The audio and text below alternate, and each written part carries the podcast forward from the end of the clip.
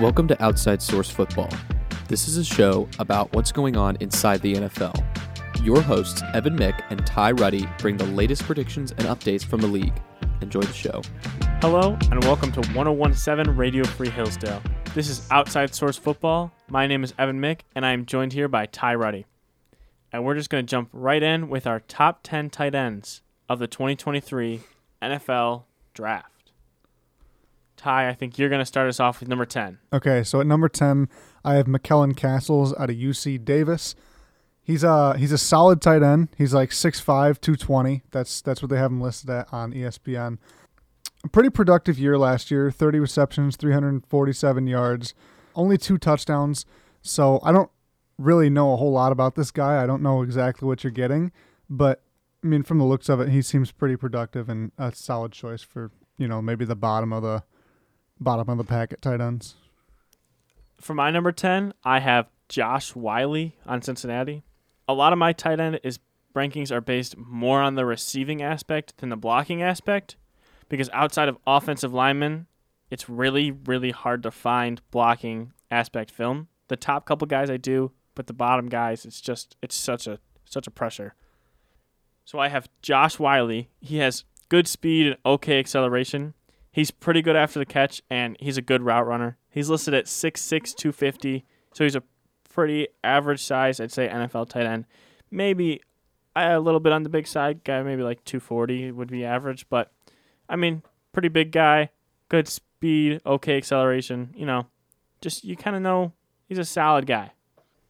So at number 9, I have Will Mallory out of the University of Miami, Florida. And I'm just going to go ahead and say that I feel like with these bottom couple tight ends, first of all, you don't know exactly what you're getting. And then also, I mean, how many tight ends are there really in any given draft? And so I feel like with these bottom 5 tight ends, they're not obviously top tier players, whereas sometimes you'll have 10 really good running backs, or let's say like 15 really good receivers in the class, and it's hard to distinguish between the top 10. I feel like these guys, it's pretty clear that they're, you know what I mean? Yeah, even once you get to kind of the NFL level, it's harder to distinguish once you get past 7, 8, once you get past like that Dallas Goedert, TJ Hawkinson type region. Right. All the other guys are a little more baseline. It's hard to distinguish which ones are better because they all have different aspects of their game that are good and all different aspects of their game that are bad. Yeah. And so I'll just go ahead and say at number 9, I have Will Mallory out of the University of Miami, Florida. 6'5", 240, so good size, which I would assume means that he's got a solid blocking package. He also ran a really nice 40. He ran a 4.54, which is, for his size, not bad at all. He had a productive year this year. 538 yards, 3 touchdowns for a tight end in the ACC. That's not too bad. He's also a 5-year guy, so that's pretty interesting. He's got a lot of experience. Yeah, and also with the tight ends thing, going back to that real quick, these guys that you've mentioned so far, your number 10 and your number 9, aren't even guys that I got the opportunity to watch film on, because there are so many different tight ends in college once you get past those top couple guys. But with that being said, my number 9 is Payne Durham out of Purdue. He's 6'5", 255. He's a decent route runner with decent hands. He's got pretty good straight line speed, and he's willing to lower his shoulder and take a hit. But to be honest, he's just more of a consistent guy who you'd send on a routes and you're not upset. But while he's taking a hit, 95% of the time he's falling forward and getting that one extra yard just because of how big he is and because he always lowers his shoulder. But he's not breaking tackles per se, but he does get those extra 1 or 2 yards. 8. I have Luke Schoonmaker out of Michigan. I'm sure you have him a bit higher. Do you have him higher? I don't have him in my top 10. Okay. Well, I have at number 8. 418 yards this year, 3 touchdowns. He's also got very nice size, 6'6", 250, which is actually more, I guess. When I say he has nice size, he's got nice height, because that's more of him on the skinny end, I guess, for someone who's 6'6", right? That's pretty, yeah. He's a little bigger. Yeah. Same size as my first guy, Josh Whyle. Okay. So, nice size, nice productive year. And I think he's been fairly productive for Michigan these past couple of years. So he's my number 8. At my number 8, I have a Division II guy, Tucker Kraft out of South Dakota State. He's listed at 6'5", 255. He's pretty good after the catch, decent speed, fine routes. My biggest complaint about him is that he doesn't use his wingspan when he's making catches. He's kind of got these alligator arms that he likes to make catches with. He seems to have... The other thing is that he's not playing as much high talent. There's a lot of risk involved with him for sure. He also only played 7 of like their 14 games, but he did play their last 2 games, so he is healthy. But once again, not a hugest sample size because Division II athlete only played 7 games. So the production was there in those 7 games, but it wasn't there all season because of the injuries. Number 7, I have your number 10. I have Josh Whyle out of Cincinnati, 6'6", listed at 248. Massive wingspan, 78 inches, which I thought was pretty impressive. That's a solid wingspan, which means he can go up and make plays on the ball. He's got some nice athleticism, 4'6", 940, which for someone his size is pretty good. And he's had 3 very productive years at Cincinnati, 6 touchdowns in both his sophomore and his junior year, and then 3 touchdowns this year. So he's been a solid tight end for them. At my number 7, I have Davis Allen out of Clemson. He's 6'6", 250. He doesn't have great acceleration. His routes are not great, but he has phenomenal concentration, great hands. He's a good contested ball catcher just kind of in general. It doesn't make him the most physically gifted guy as far as speed goes and as far as athleticism goes, but if you get him a good quarterback or an accurate quarterback, and you get him like a Matthew Stafford that's more of an accuracy guy than a separation guy, he'll make some good catches. He's also not great at breaking tackles after the catch.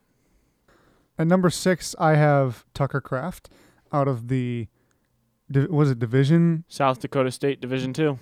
Is Division 2 or is it Division 1 FCS, right? Oh, is that FCS? I think it's FCS because they just beat North Dakota State in the championship, which is pretty wild because North Dakota State's pretty solid in that FCS division. But anyway, he's a guy who's very big, 6'5", 255, so he's got some nice size on him, got some nice speed and nice athleticism, and he's been a very productive player for them these past couple of years. My apologies. They are D1. He is correct. At my number 6, I have Cameron Latou out of Alabama.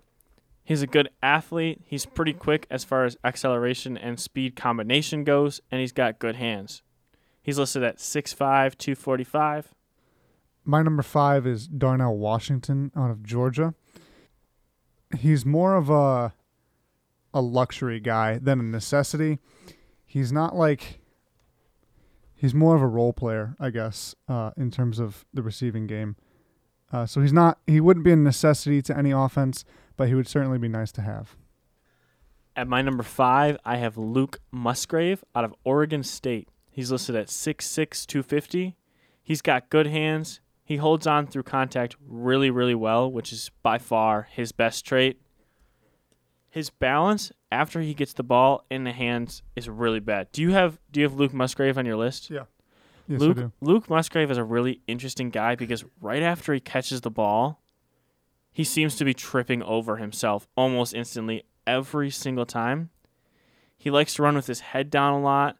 I mean, his routes are fine. He seems like an athletic guy, which is why I just don't understand this confusing problem with the ball. Mm. It doesn't really make any sense to me why this is happening, and I don't know if this is one of those things that it's like, oh, you can coach this out of him very easily because it's something that he does almost every single time, and it drives me insane because sometimes he has that space. There's one time where he has a wide-open touchdown, and the throw is pretty much on his chest. He just catches it and falls down at the 1, and I was like, what in the world just happened? I mean, he caught it at the 7, so he didn't fall down immediately, but he kind of just started falling in slowly, and then he hit the ground at the 1, and I was like, what in the world? So it's the balance issue? It is the balance issue. That's what's really killing me with him. Number 4, I have Sam Laporta. He's an Iowa guy, about 6'4", 250, and really nice athleticism. He ran a 4.59 at the draft, which is, pretty solid for someone of that size, and then also for someone at his position. He's only had, a very minimal number of touchdowns in the past 3 years combined. I think it's been 3 touchdowns in 3 years. But he's close to 2,400 yards over those 3 years. So that leads me to believe that he's more of a possession guy, really, than a big-time playmaker. But I definitely think that works in the NFL still. But, you see these guys like Travis Kelsey and Dallas Goedert, who are these big-time playmakers, but I don't think the old role of a tight end is completely gone, do you? Yeah, I totally agree. I think that's still very valuable. Red zone guys, red zone tight ends, a lot of people bring in jumbo sets. So if he's the type of guy that you have as maybe not your starting tight end, but your number two tight end, you put him in the red zone, and you're like, all right, if I want to fake a run and run a rollout pass because we're on the 1 yard line and teams do that very often, that's an extremely common thing, he is one of those tight ends that has the ability to do that. And there's some tight ends that in college you just kind of watch them drop the ball and you're like, I don't know if he would be ready in that scenario, but obviously he's not one of those guys. And that kind of goes back to what we were talking about earlier with a lot of these tight ends. Unless you're a top two tight end in a draft class, you probably can't really expect to be a number one guy, especially out of the gate. You know what I mean? So, you'll get a tight end every once in a while who's like, okay, he's going to start. But for a lot of these guys, it's basically you're drafting him for a very specific role. But also with that being said, I think this tight end class is 100 times better than the tight end class last year. The tight end class last year was very weak. There was no first round, should have been tight ends. I can't remember if the Bucs technically drafted Cade Otton in the first round. It would have been late first round, but he wasn't like a first round really worthy prospect. He was maybe a mid-second round type of guy. But there's this year there is a couple guys who I would draft these guys in the first round just without hesitation. Okay. At my number 4, I have Dalton Kincaid out of Utah.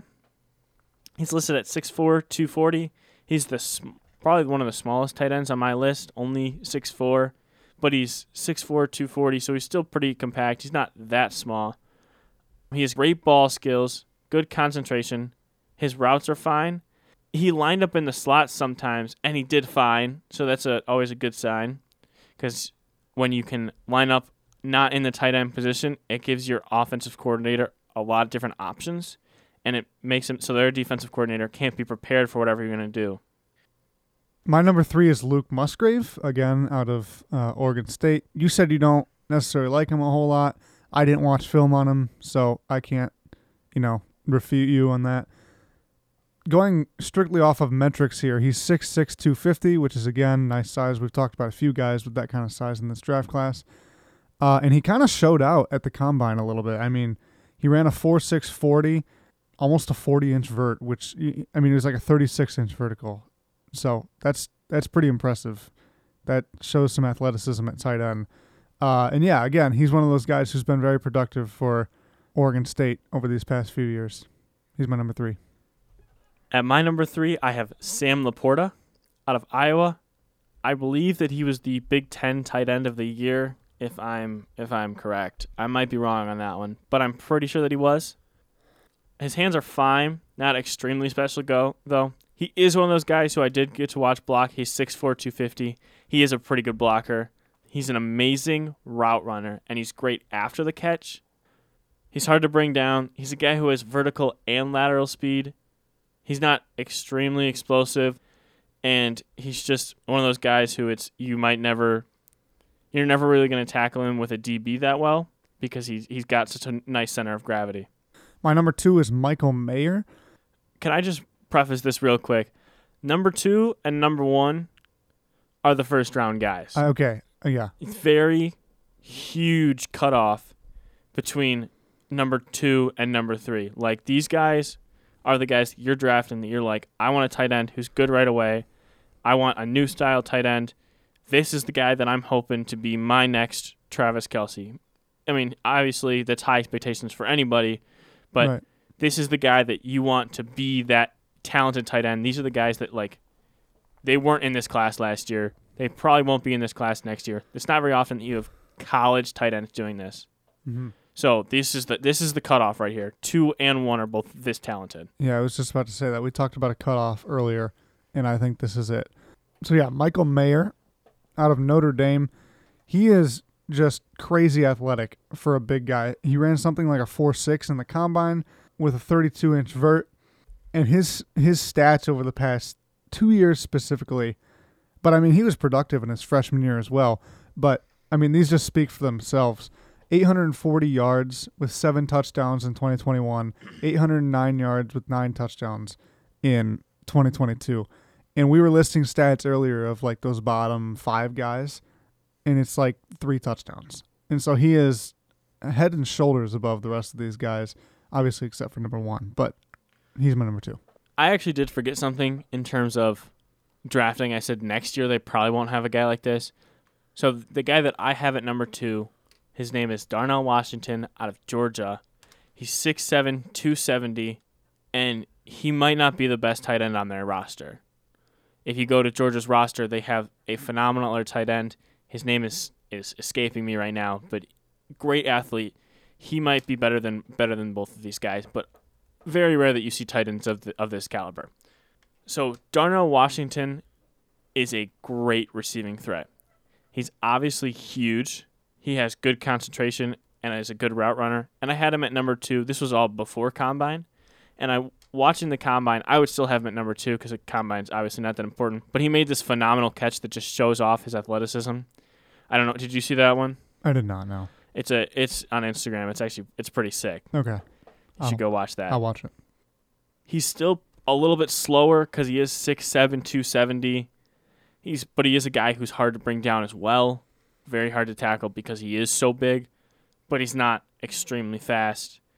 He's a good blocker. Sorry. He's, as far as tight ends go, he's a good blocker. But the biggest difference between him and number 1 is that number 1 is a much better blocker, especially in terms of consistency and pass blocking. Because in terms of run blocking, you're just kind of blocking the guy in front of you, but pass blocking requires more athleticism. As far as speed goes, number 1 for me is faster and has a better pass set. So number 1, I have Dalton Kincaid from Utah. I think that's how you say his name, Dalton. Yeah, Kincaid. 6'4", 245, so good size.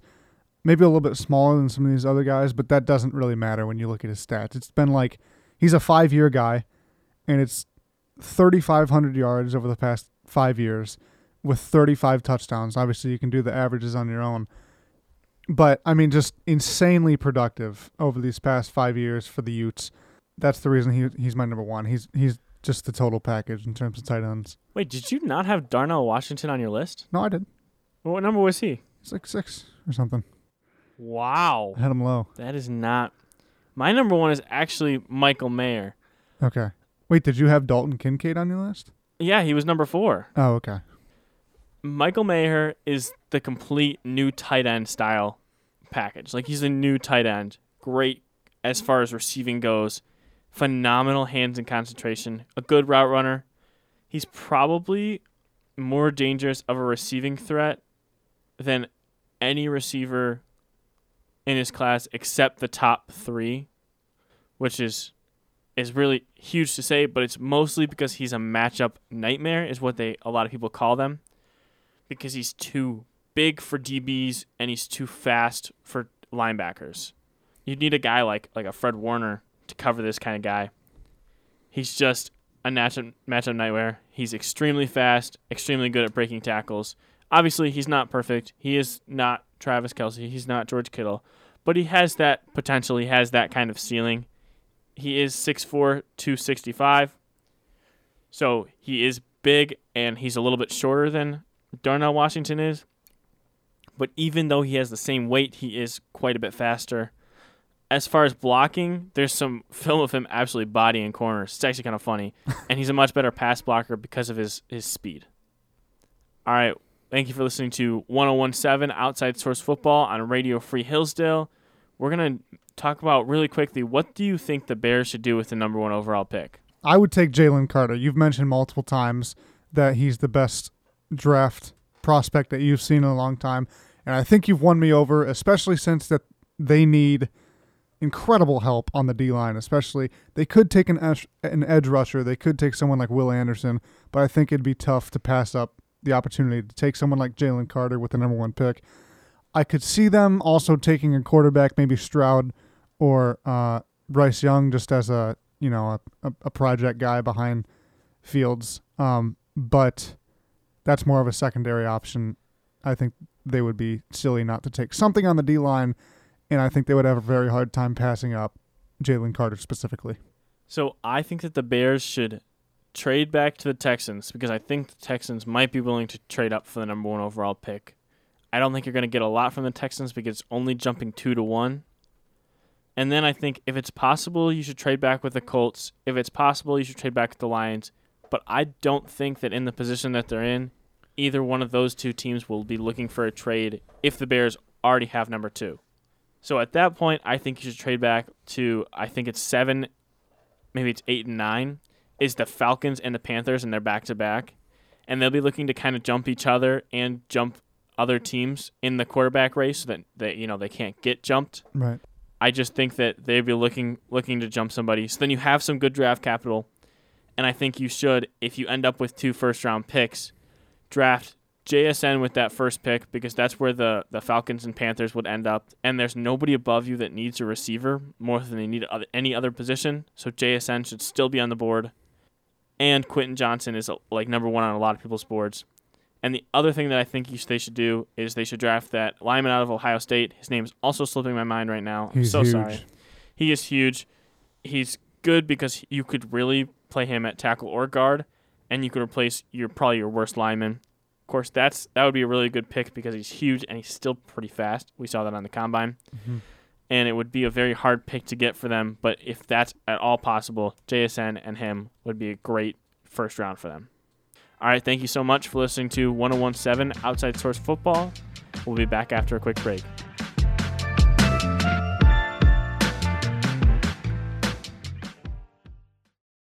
Hello and welcome back to Outside Source Football. We'll be moving on to the actual NFL season, predicting the 2023 bottom 5 teams. So these are power rankings, so it's not technically how we think our record or their records will end up, because it depends on strength of schedule and division play. But this is just our bottom 5 teams that we want our team to play against the most. What if your team is in the bottom 5? Well, then that sucks.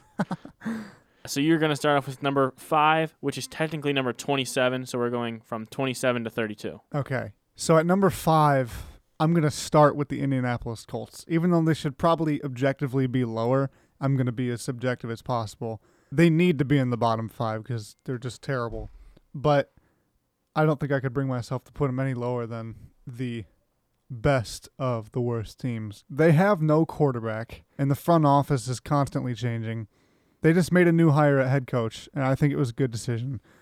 But there's just way too many holes in both the offense and the defense, and so I'm not going to put them any lower than 27, but they probably should be. They're my number 5. Yeah, and you're listening to 101.7 Radio Free Hillsdale, because I did forget to say that. So at my number 5, so my 27th best team is the Raiders. So the Raiders have no quarterback. Jarrett Stidham is not the answer.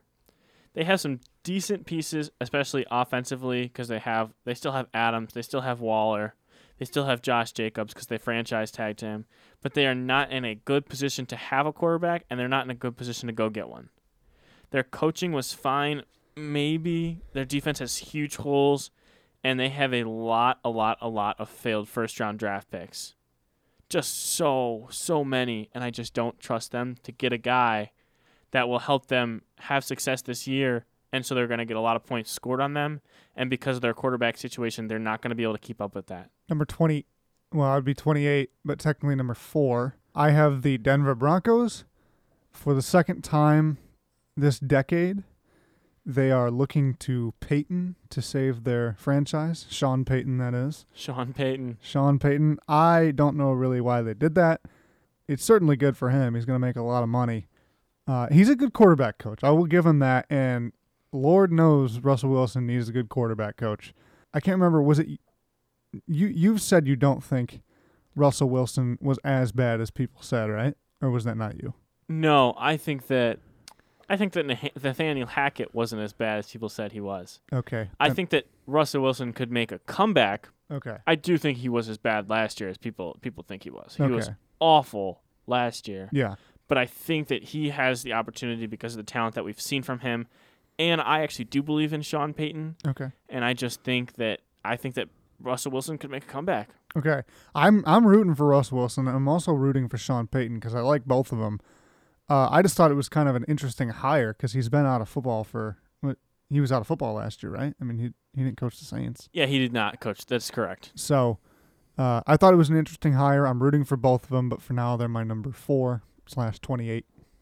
I really think that the Broncos are in such a great spot with every position except quarterback, because the one thing different from the Broncos from all my other bottom five teams is that none of my bottom five teams had a top three defense in the NFL last year, and none of my bottom five teams, all of them were already bottom five or getting worse at some position of value, where I don't think the Broncos are getting worse at any position, and they were barely bottom five last year, and they had an amazing defense. And if Sean Payton coaches Russell Wilson to be a top 25 quarterback, they'll be successful. Do you think that's all it takes?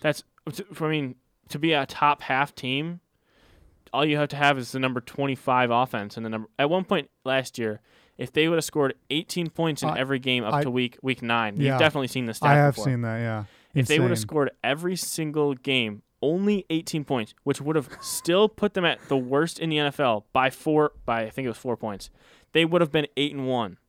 They would have had the second best record in the NFL behind only the Philadelphia Eagles if they would have scored 18 points every game, but they were so awful that they couldn't do that. That is crazy, and I think it really speaks to, like, you hear, like, defenses win championships all the time, but I think it generally is true in the NFL, because I don't know if you've seen this, but the Vikings had a negative point differential last year and made it, was it 2 rounds into the playoffs? No, they lost in the first round to the Giants. Either way, they made the playoffs with a negative point differential, and I think they only had 3 or 4 losses on the year. Am I correct in saying that? You are correct in that. They were 12-5, I think.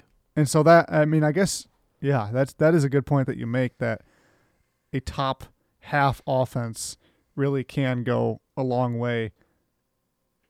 Obviously a stellar number 1 offense or top 5 offense goes further, but, you know.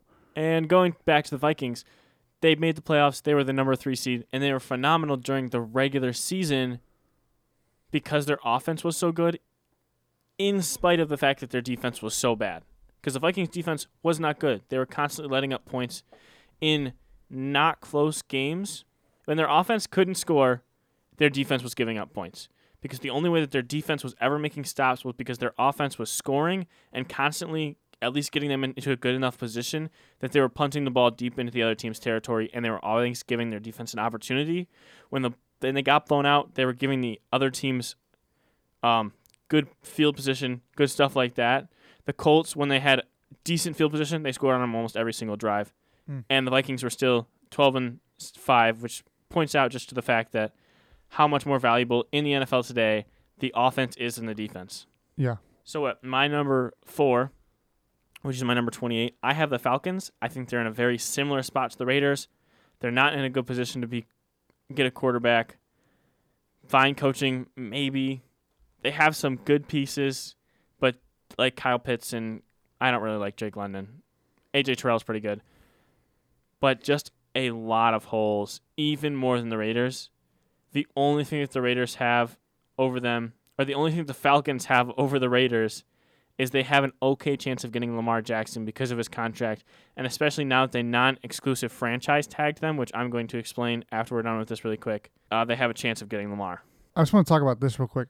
Who were the teams? Did you see this? There were like 5 teams that explicitly expressed that they have no interest in Lamar. I just was wondering if you've seen that yet. Okay, it was like the Panthers. There were a couple other teams, but I thought I'd just throw that out there. My number 3 is the Atlanta Falcons. They have so many holes, and just especially at the quarterback. They have so many free agents. They do have a lot of cap space, so they can make a splash in the free agency, I guess. But the whole makeup of this team is going to look a lot different next year. Yeah, and in free agency, it's a lot easier to cover up the small holes you have with veteran guys than it is to build a team. It's so hard to build a team through free agency. I agree. And so I think the makeup of the team is going to look different next year. There were 7-10 last year, which, I mean, is not good. I think they'll be worse next year. Yeah, I think they'll be worse too. Okay. So my number three, I have the Bears. So the Bears are trending in the right direction, but moves like trading the number 32 overall pick because the Dolphins forfeited theirs. So technically this is a first-round pick to the Steelers for Chase Claypool do not help their cause. They have a good young quarterback who has a lot of potential, but no weapons around him. A lack of defensive talent all around, a bad O-line, just holes everywhere. Their one bright spot is the quarterback, and they do have the number one overall pick. There's some good QBs, which makes the number one overall pick more valuable because teams might want to trade up, and they might be able to trade back and get multiple picks, but they just have a lot of holes, and I'm not dependent on a whole bunch of rookies to fill those holes. I think that's exactly right, and they're my number two. Obviously, they have $93 million in cap space, which is a lot. I think it's the most in the NFL. But they also have 20 free agents who are going to hit the free agency. Is it this month? Is that the deadline? Yeah, that's this coming month. Okay. So they have 20 free agents who are going to hit free agency. Obviously, that's not great. They can't re-sign all of them. They do have the number one overall pick, which is what you just mentioned. But I think the Bears are in for maybe another rough year next year. They were 3-14 this year. Maybe something similar. Maybe a little bit better next year. But I think it's going to be something similar. Obviously, with Justin Fields at quarterback, he's got a lot of potential. He's got a very high ceiling. So I could see maybe down the road the Bears improving drastically, but I think it's definitely going to take a couple of years to kind of make those steps. Yeah, and I think they'll pull out a couple of games just because of Justin Fields' running talent. Like he'll run them to a couple of games just with a couple of touchdowns. And they have to beat the Lions once a year, so they'll do that. But no, they don't have to beat they didn't beat the Lions last year. Thank you very much. All right. Neither did the Packers. I'm sorry, I had to say that. Stupid Packers. So my number two team is probably somebody that I don't think that you realized. When I say this, you're going to be like, shoot, maybe they were a bottom five team. The Cardinals are similar to the Bears. They have one bright spot left. So they just lost J.J. Watt. DeAndre Hopkins is probably gone after this year. They have the worst secondary in the NFL, which means that they can get good draft capital for DeAndre Hopkins. But they already have decent draft capital, but they don't have the number one overall pick like the Bears do. They hired a good but defensive-minded head coach, which throughout history, as we were just talking about defenses, last year they were in the final 8 teams that made it, and the playoffs, the final 8 teams left, 7 out of the 8 head coaches were offensive-minded, proving that offensive-minded head coaches have performed better over the last couple of years as defensive-minded head coaches. Brandon Staley was supposed to be an amazing coach and hire. Once again, another defensive guy who just turned out so horribly. That one defensive guy, I will give a shout-out, Sean McDermott. Phenomenal coaching job last year. So the one bright spot that I mentioned, Kyler Murray, who's like, all right, they have Hollywood Brown. He's okay. But the one bright spot that I mentioned, Kyler Murray is not supposed to return until like halfway through the season, and they're not going to draft another quarterback if Kyler Murray's not playing because they still have Kyler Murray on the roster, so there's no reason for them to draft another guy. They're not going to get a good replacement for him, and they'll just be – I don't know if they might lose out until Kyler Murray comes back, maybe pull out a random game. Yeah. That is a good point because they're also on their – 4th coaching hire in 7 years, which is just absurd. So they probably are a bottom 5 team. Number 1 for me, number 32, I think it's fairly obvious. I'm pretty sure you have the same. Yeah, I definitely do. The Houston Texans. They're just terrible. I mean, they still have Davis Mills at quarterback. Who is their quarterback? I actually kind of like Davis Mills. But either way, he's not a franchise quarterback. He's not a franchise guy, but he's a top 32 quarterback. But I do agree. Here's what I'll say. They have so many holes. They have a good left tackle, a singular good safety, a great running back. Dameon Pierce was phenomenal last year. But the entire rest of their team is horrible, and it's not close. They have a good draft pick. They have number 2. But once again, they don't have number 1, which is much more valuable. Yeah. The jump from pick number 1 to number 2 is one of the biggest jumps in all drafts of all sports. They hired a good head coach, but once again, another defensively minded guy. And I actually really like this hire because I am a huge fan of this guy. He's the San Francisco defensive coordinator, and for some reason, I actually can't remember his name either. That's kind of embarrassing. It's just the fact that even if they get a franchise QB, they are still miles behind. If they get a franchise QB, like if they got a guy who came in and was top 10 quarterback their first year, yeah, they're probably still a bottom 5 team. Yeah, I mean, they're that bad. There's almost no way they escape the bottom 5. I mean, they're going to be terrible. They were 3-13 last year. I wouldn't be surprised if they're worse next year. I think that's stretching it. You think so? Because I also think that... I mean, they play the Colts twice a year. So Lovie Smith was a good defensive coordinator, but once again... Either way, they're just so... They have so many holes, and it's a really big problem for them. Maybe... Well, first of all, what do you think they do with the number 2 pick if they stay at number 2, and what do you think they do with the number 1 pick if the Bears do decide to trade back? Well, obviously, if they trade up to number 1, it's because they want a specific quarterback. And you think they would go with a quarterback no matter what? If they're trading up, they're taking a quarterback. Okay. I guarantee I would be willing to pay money, like bet like $100, that if they traded up, they'd be taking a quarterback. Who do you think it would be? Stroud? I don't know. Just a quarterback. A quarterback. Okay. I don't think it would be Young if you're trading up. Okay. Yeah. I think it would be either Stroud or Richardson. I think Richardson would be a huge mistake as far as their franchise goes because their franchise is not ready for Richardson, especially with a defensive-minded coach who is not a quarterback coach, you know. He's a defensive guy. But if they do trade up to number 1, I think it will be Stroud if I had to guess. I'm not willing to place money on that, though. But I hope kind of for the Texans' sake that they stay at number 2 because they need all the draft capital they can get. And They just draft a quarterback there, Stroud, Richardson, or Young. Yeah. Hopefully. Probably Stroud will probably be gone at 1. Young will probably be gone at 2. Is my prediction. But okay. It's like really hard to read into the mind of the GMs until about 2 nights before draft night when all the news gets released of like all the GMs' big boards.